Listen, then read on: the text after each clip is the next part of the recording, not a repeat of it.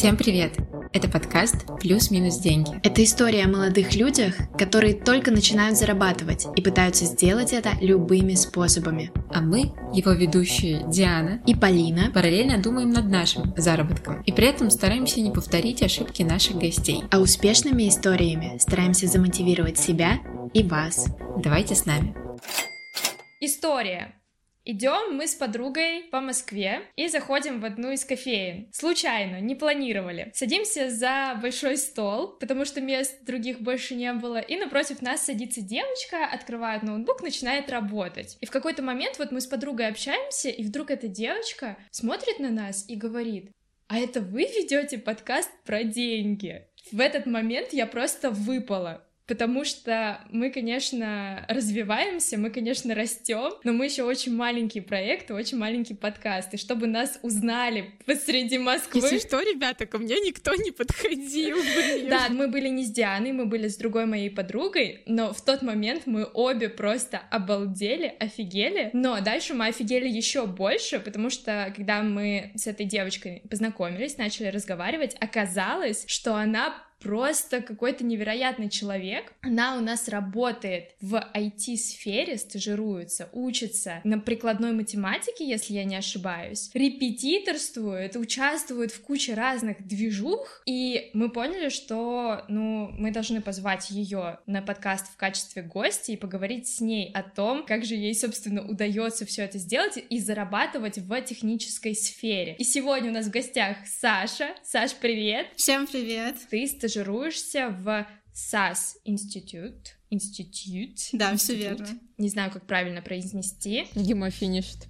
Расскажи, пожалуйста, что это? В роли кого ты там стажируешься, да? Да, я являюсь э, стажером в американской компании SAS Institute. Моя позиция называется junior-консультант. Так называют всех э, работников из э, сферы консалтинга. Э, что такое вообще консалтинг? Это компании, которые оказывают э, платную квалифицированную помощь другим организациям, чем, э, собственно, мы и здесь занимаемся. Я работаю с большими данными в специальном программном обеспечении SAS, работаю с SQL-кодом, с э, SAS-кодом, а также занимаюсь формированием отчетов, витрин и автоматизацией различных баз данных другой компании. Ну, спасибо, что объяснила понятным нам языком. Звучит очень, очень умно, умно. Как ты попала туда в таком юном возрасте? В таком юном возрасте Саша моя ровесница, если что. Просто это звучит очень серьезно все. На самом деле, я не считаю, что у меня уже юный возраст,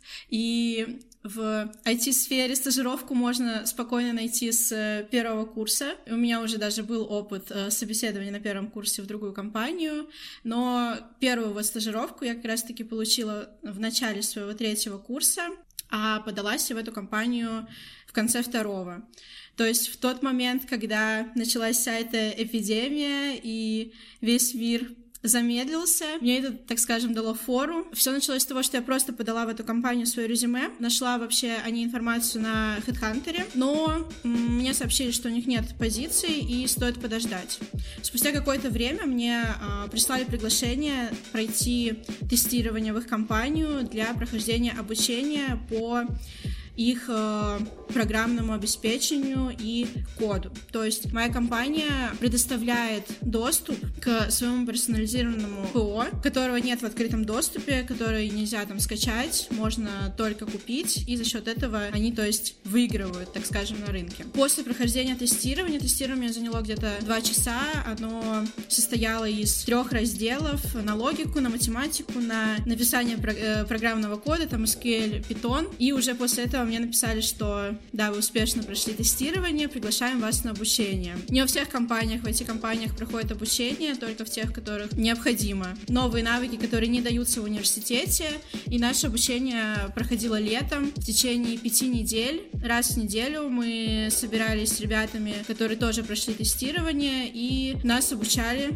работать э, на специальном ПО. После этого, по идее, мы должны были сдавать э, экзамен, который э, предоставлял нам сертификат, но все это отменили из-за пандемии, и нам просто Просто в какой-то момент мне позвонили и сказали, вот, здравствуйте, Александра, вы оставляли заявку на нашу стажировку, мы знаем, что вы прошли э, у нас обучение, э, не хотели бы вы пройти интервью с командой? Да, я сказала, конечно же, да.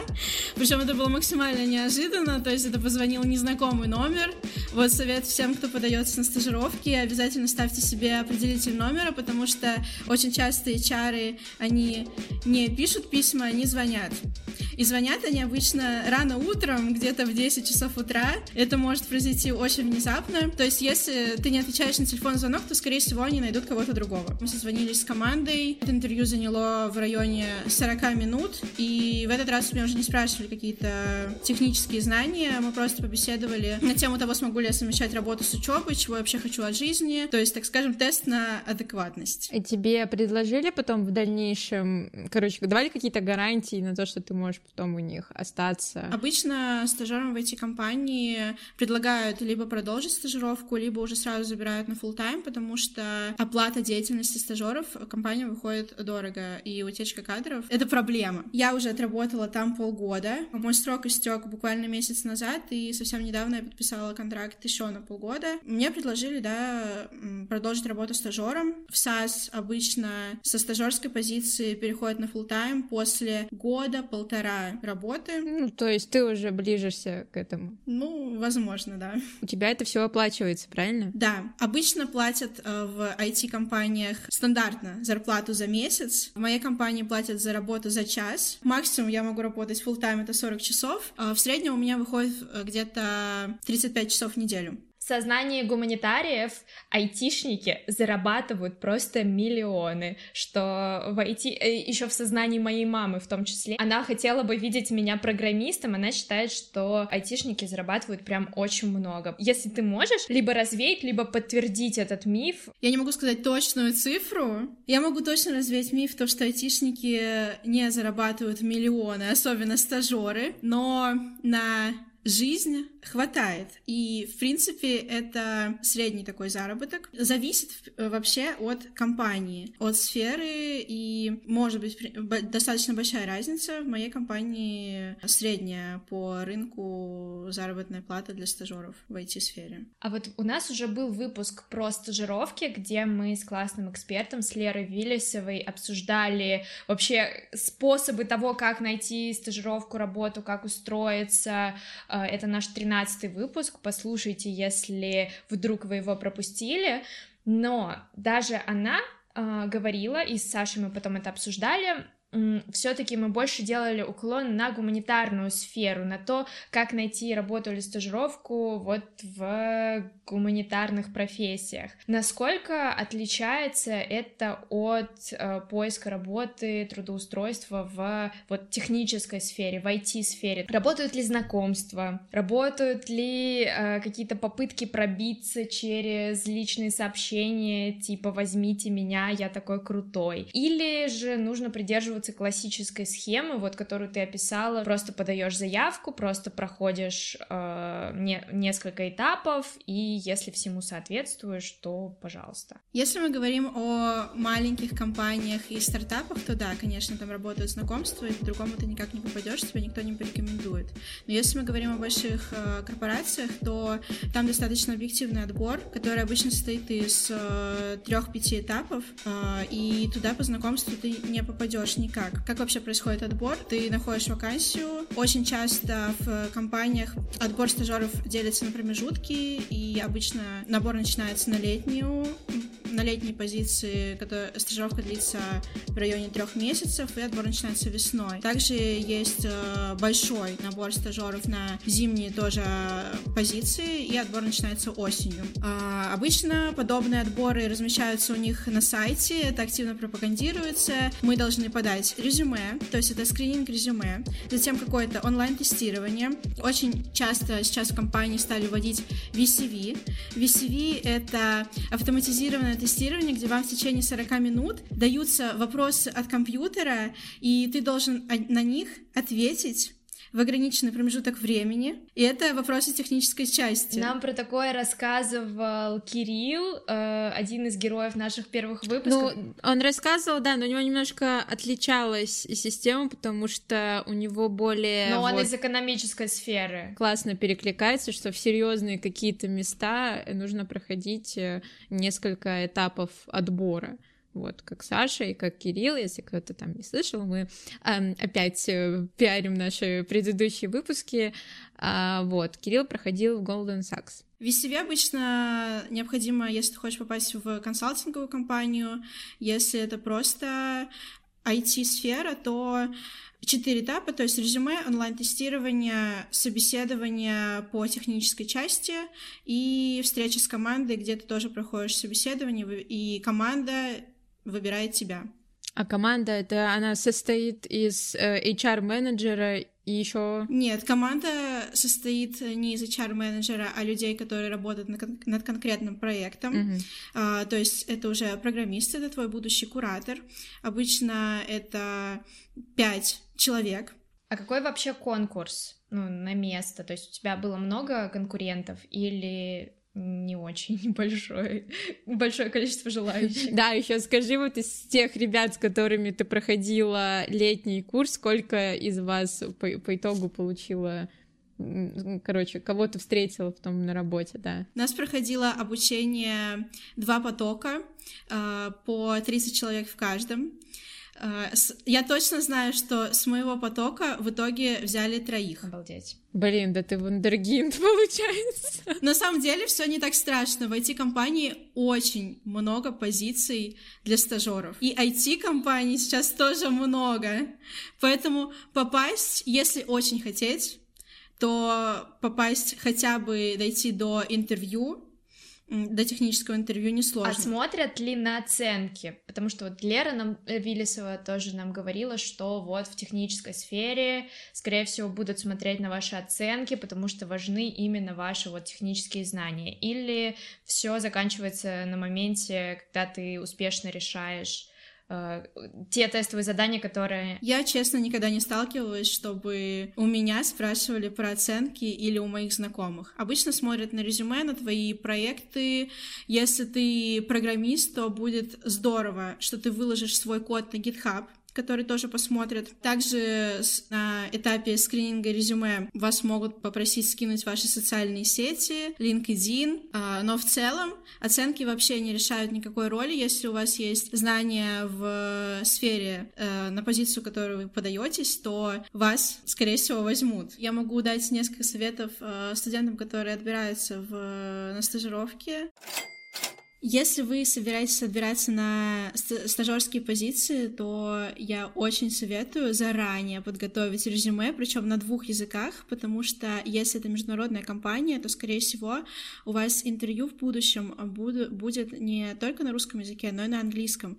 И предоставив резюме, грамотно составленное резюме на английском языке, вы покажете, что вы этим языком владеете, для вас не составит проблем в дальнейшем работать в компании и коммуницировать э, с людьми, работающими с других стран. Также, как я уже говорила, поставить определительные номера и обязательно всегда брать незнакомые номера. Неважно, если вам звонит какая-то компания, опять предлагает кредиты, лучше взять, чем а, остаться без работы, потому что не всегда перезванивают. И а, могут написать HR, если у вас э, очень хороший э, LinkedIn и э, резюме на HeadHunter, то есть э, часто просто ищут по э, позициям людей и могут прислать письмо на почту, либо откликнуться в данных соцсетях, что э, их заинтересовала ваша личность. Ну и, конечно же, подписаться на работников компании, если вы всегда мечтали работать именно конкретно в какой-то конкретной компании, то я прям очень советую найти людей.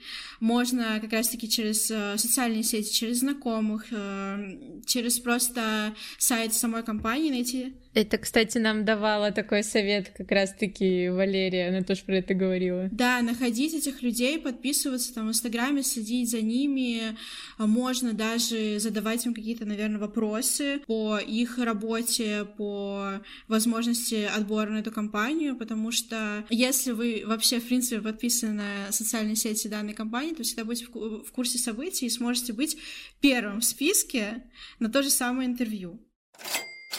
А, Саш, вот из тех 30 человек, которые были у тебя на потоке, кто потом попал в компанию, вообще среди твоих коллег, много ли девушек, девочек, женщин, которые работают в технической специальности?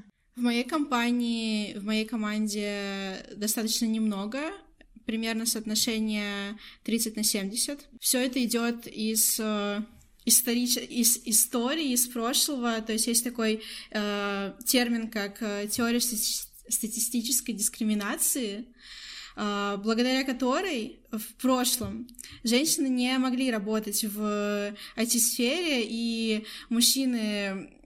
Это была задача мужчин писать код.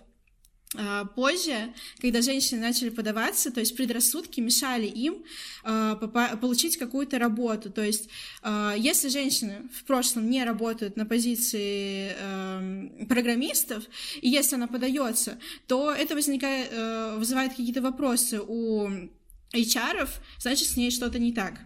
Но если тебя не берут на работу, это чисто из-за предрассудков. Так было. Сейчас компании активно решают эту проблему, выделяя квоты так скажем, из-за стратегии, э, называется она diversity. Весь консалтинг, э, все эти компании сейчас активно вовлечены э, в эту программу, выделяются квоты, проводятся различные мероприятия для, конкретно для девушек, рассказывается, что вы можете работать, и это несложно.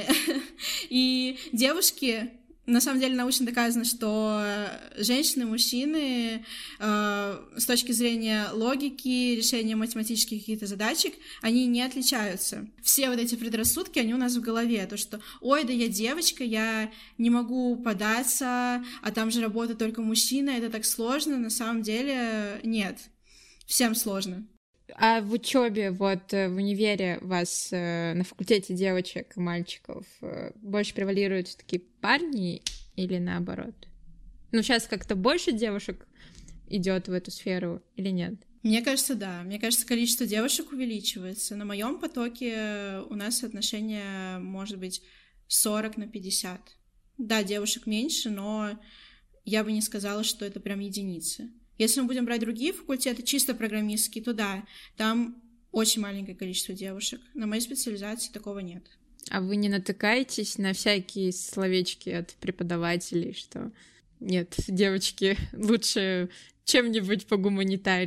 гуманитарнее займитесь? Ну, Бывают случаи, но обычно мы получаем такой фидбэк от более старшего поколения, если брать э, преподавателей от 35 и моложе, то нет, я вообще не встречалась с подобного рода высказываниями. Если брать компании, то э, со стороны моих коллег, моих кураторов, я тоже никогда не слышала никакой дискриминации. Все коммуницируют друг с другом на равных. Обалдеть, даже, получается, даже в вышке есть все таки Даже в вышке? От старшего поколения. Да не знаю, мне, мне казалось, что там все очень толерантные. Ну, то есть максимум от кого, ну, мне казалось, можно услышать какой-то негатив, это, ну, например, от парней, от каких-нибудь, ну, зеленых еще, которые считают себя самыми крутыми и такие, типа, о, девочки войти. Но получается, что... А преподавателей женщин много или все-таки больше преподавателей мужчин? Это, от этого же тоже во многом зависит, как воспринимают девочек в этой сфере? На моей программе есть как преподаватели женщины, так и преподаватели мужчины. И на самом деле я бы не сказала, что вот эта вот дискриминация — это прям какой-то негатив. Нет, ну бывает, может быть, проскакивают э, подобные высказывания, может быть, в качестве шуток. Со стороны мальчиков э, на нашей программе я вообще подобного рода высказывания не слышала.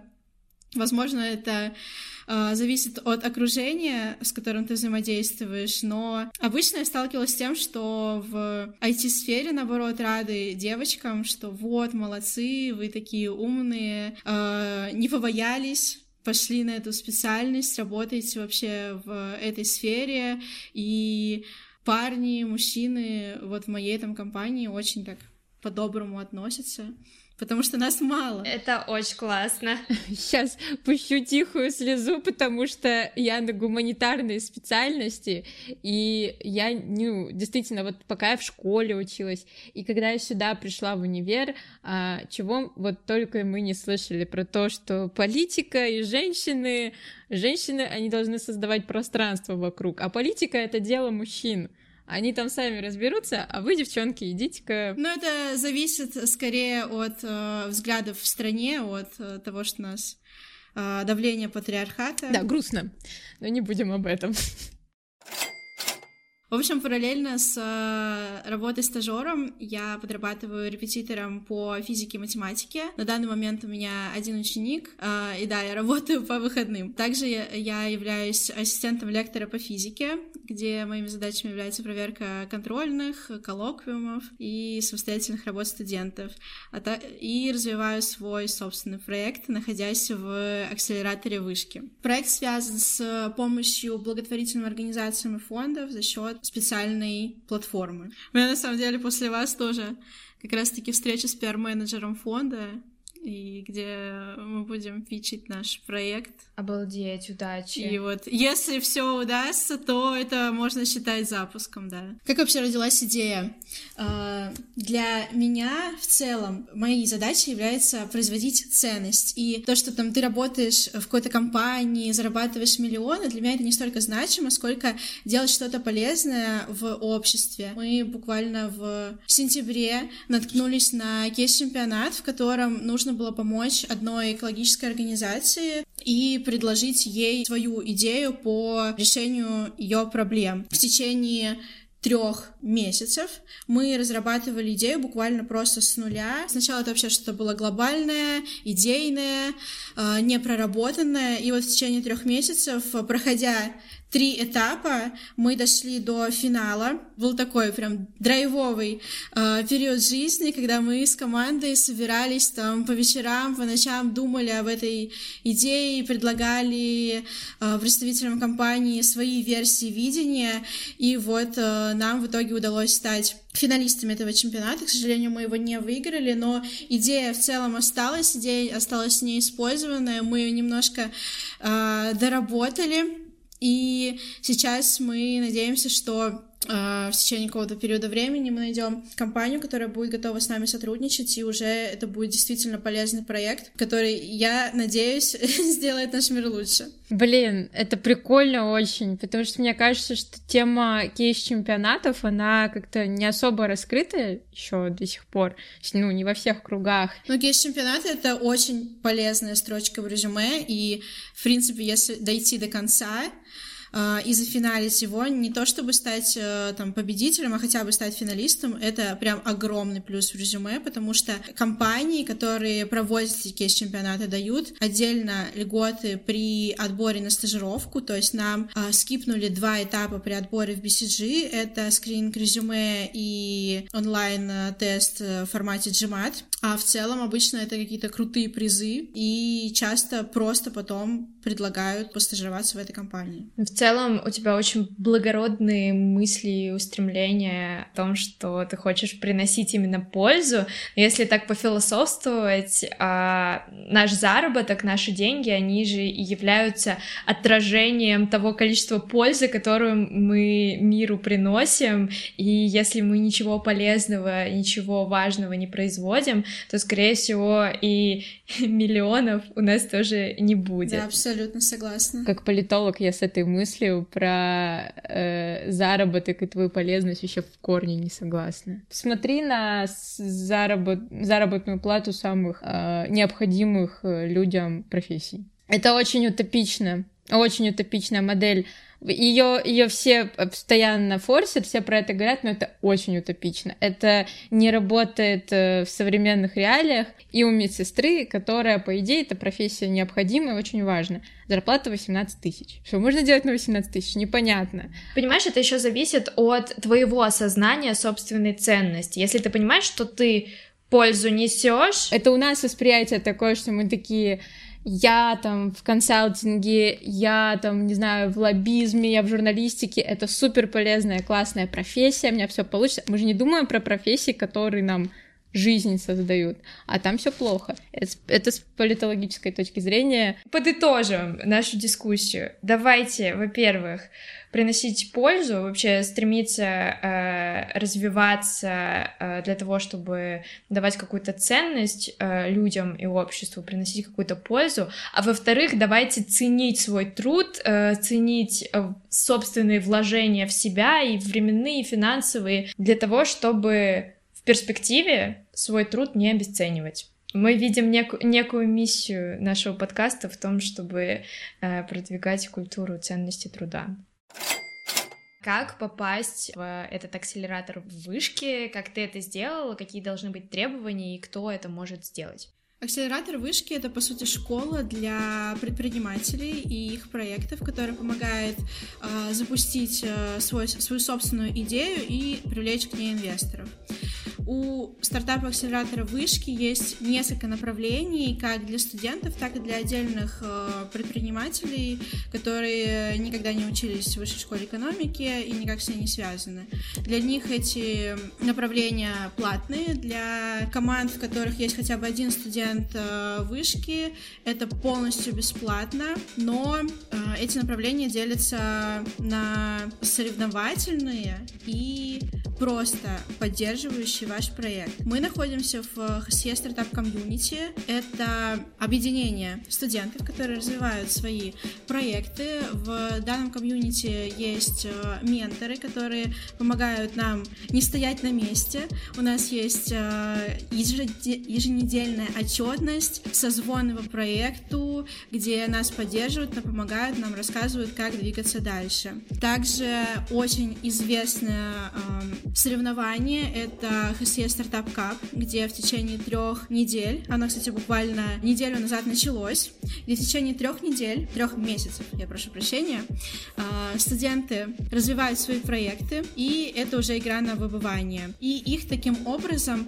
выводят э, до готовности рассказать о себе инвесторам, найти пользователя под свои проекты и уже двигаться дальше в свободном плавании. У тебя есть полный доступ ко всем онлайн-курсам о стартап акселератора и возможность задавать любые вопросы в любое время и поддержка от студентов других проектов. Круто! В нашем телеграм-канале Plus Minus Money мы ведем рубрику «Плюс-минус полезно». И я думаю, что мы оставим в этой рубрике ссылку на этот акселератор, потому что, возможно, кто-то, кто захочет развивать свой проект, кто-то, кто вдохновится сейчас Сашиной историей, тем, какая она многозадачная и вообще молодец, э, захочет тоже этим воспользоваться, и ищите ссылку на канал у нас в описании выпуска, а ссылку на акселератор в нашем канале по хэштегу плюс-минус полезно. Вообще, такой человек э, многозадачный, у которого, видимо, все по полочкам.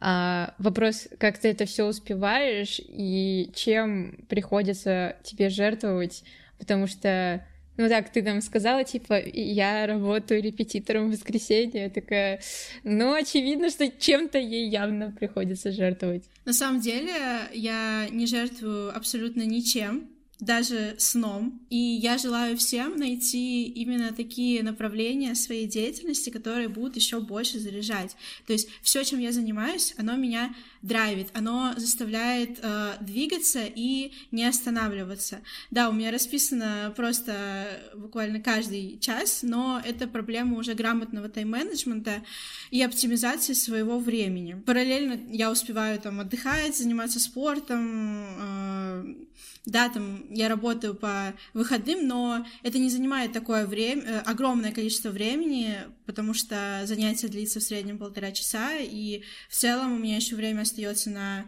учебу и встречи там с друзьями и качественный отдых у тебя время остается еще и на поездке в Сочи в образовательный центр Сириус, насколько мы понимаем по твоим историям в Инстаграме. Что ты там делаешь? Что вообще это такое и зачем ты туда ездишь? Ой, образовательный центр Сириус — это вообще потрясающее место, и сейчас его уже нельзя просто назвать образовательным центром. Это научно-технологический университет в Сочи, который находится в Олимпийском парке и занимает полностью все его здания. Буквально три года назад э, Сириус еще был просто образовательным центром для детей, где они приезжали, учились, приезжали на проектные смены и готовили различные проекты. Точно так же я попала туда ребенком в 10 классе. И ездила на проектную смену, где мы э, занимались различными конструкторскими задачами, мы делали пищевой 3D принтер. Позже я ездила от Сириуса в Сколково, тоже в 10 классе, буквально через полгода. Прошла отбор со своим проектом по беспилотникам на конференцию Startup Village. И буквально уже, как только я поступила в университет, Сириус разросся, расширился и стал университетом, где они стали запускать различные образовательные мероприятия для студентов, позиционируя себя как университет и в будущем с намерением открыть магистерские программы. Кстати, магистратура у них открывается уже в этом году, по трем направлениям. Это когнитивные исследования, биология, химия и искусственный интеллект, то есть IT-сфера. Через год у них откроется математический центр. В планах э, создать такое MIT, технический университет научный, где студенты будут э, жить, учиться, работать и двигать э, науку страны. Попасть туда вообще может абсолютно каждый. Я бы не сказала, что там порог входа очень высокий, это только для суперумных людей. Тебе достаточно просто иметь какой-то свой собственный проект, либо исследование, и мотивационное письмо и резюме. То есть в зависимости от программы есть просто чисто образовательные модули, где ты приезжаешь на неделю, на две недели и проходишь в формате университета обучение по одному направлению. Либо это саммиты, это большие студенческие тусовки, которые проходят раз в год в среднем. Э, следующая будет буквально через три дня, на которую я, конечно же, еду. То есть там собираются в среднем 300-400 студентов, приезжают представители компаний, э, лекторы и проводят свои собственные мероприятия по увеличению своего кругозора, по приобретению знаний именно в своей сфере. То есть там также есть четыре направления, но это мероприятие больше направлено на полезную коммуникацию. То есть сейчас большая часть моего окружения — это ребята, с которыми я познакомилась в этом месте.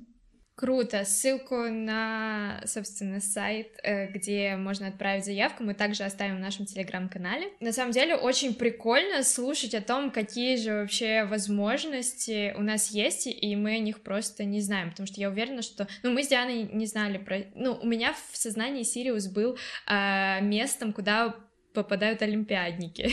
У меня в сознании Сириус это был Сириус Блэк, потому что я... у меня хорошая отговорка, я не из России, и большинство вот этих приколов локальных я не знаю. Я из России, поэтому и я все еще не знаю эти приколы, поэтому у меня нет отговорки. Но, Саш, тебе спасибо, что а, рассказала нам а, о такой возможности и нашим слушателям.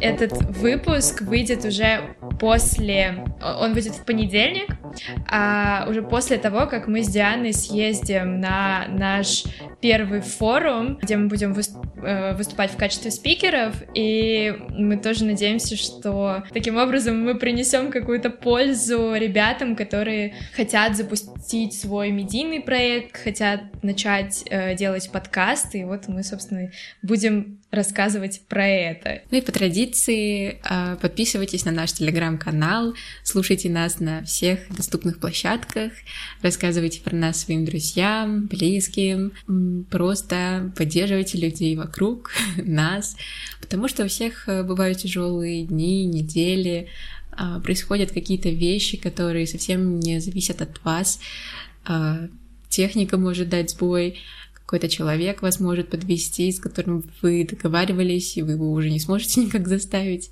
И все это нужно просто принять и идти дальше, не отчаиваться. Это все такие мелочи жизни, которые потом делают вас чуть сильнее. Мы надеемся, что такие истории, как Сашина, вас в очередной раз замотивируют, дадут вам понять, что все в ваших руках и все возможно. Всем спасибо и всем пока-пока.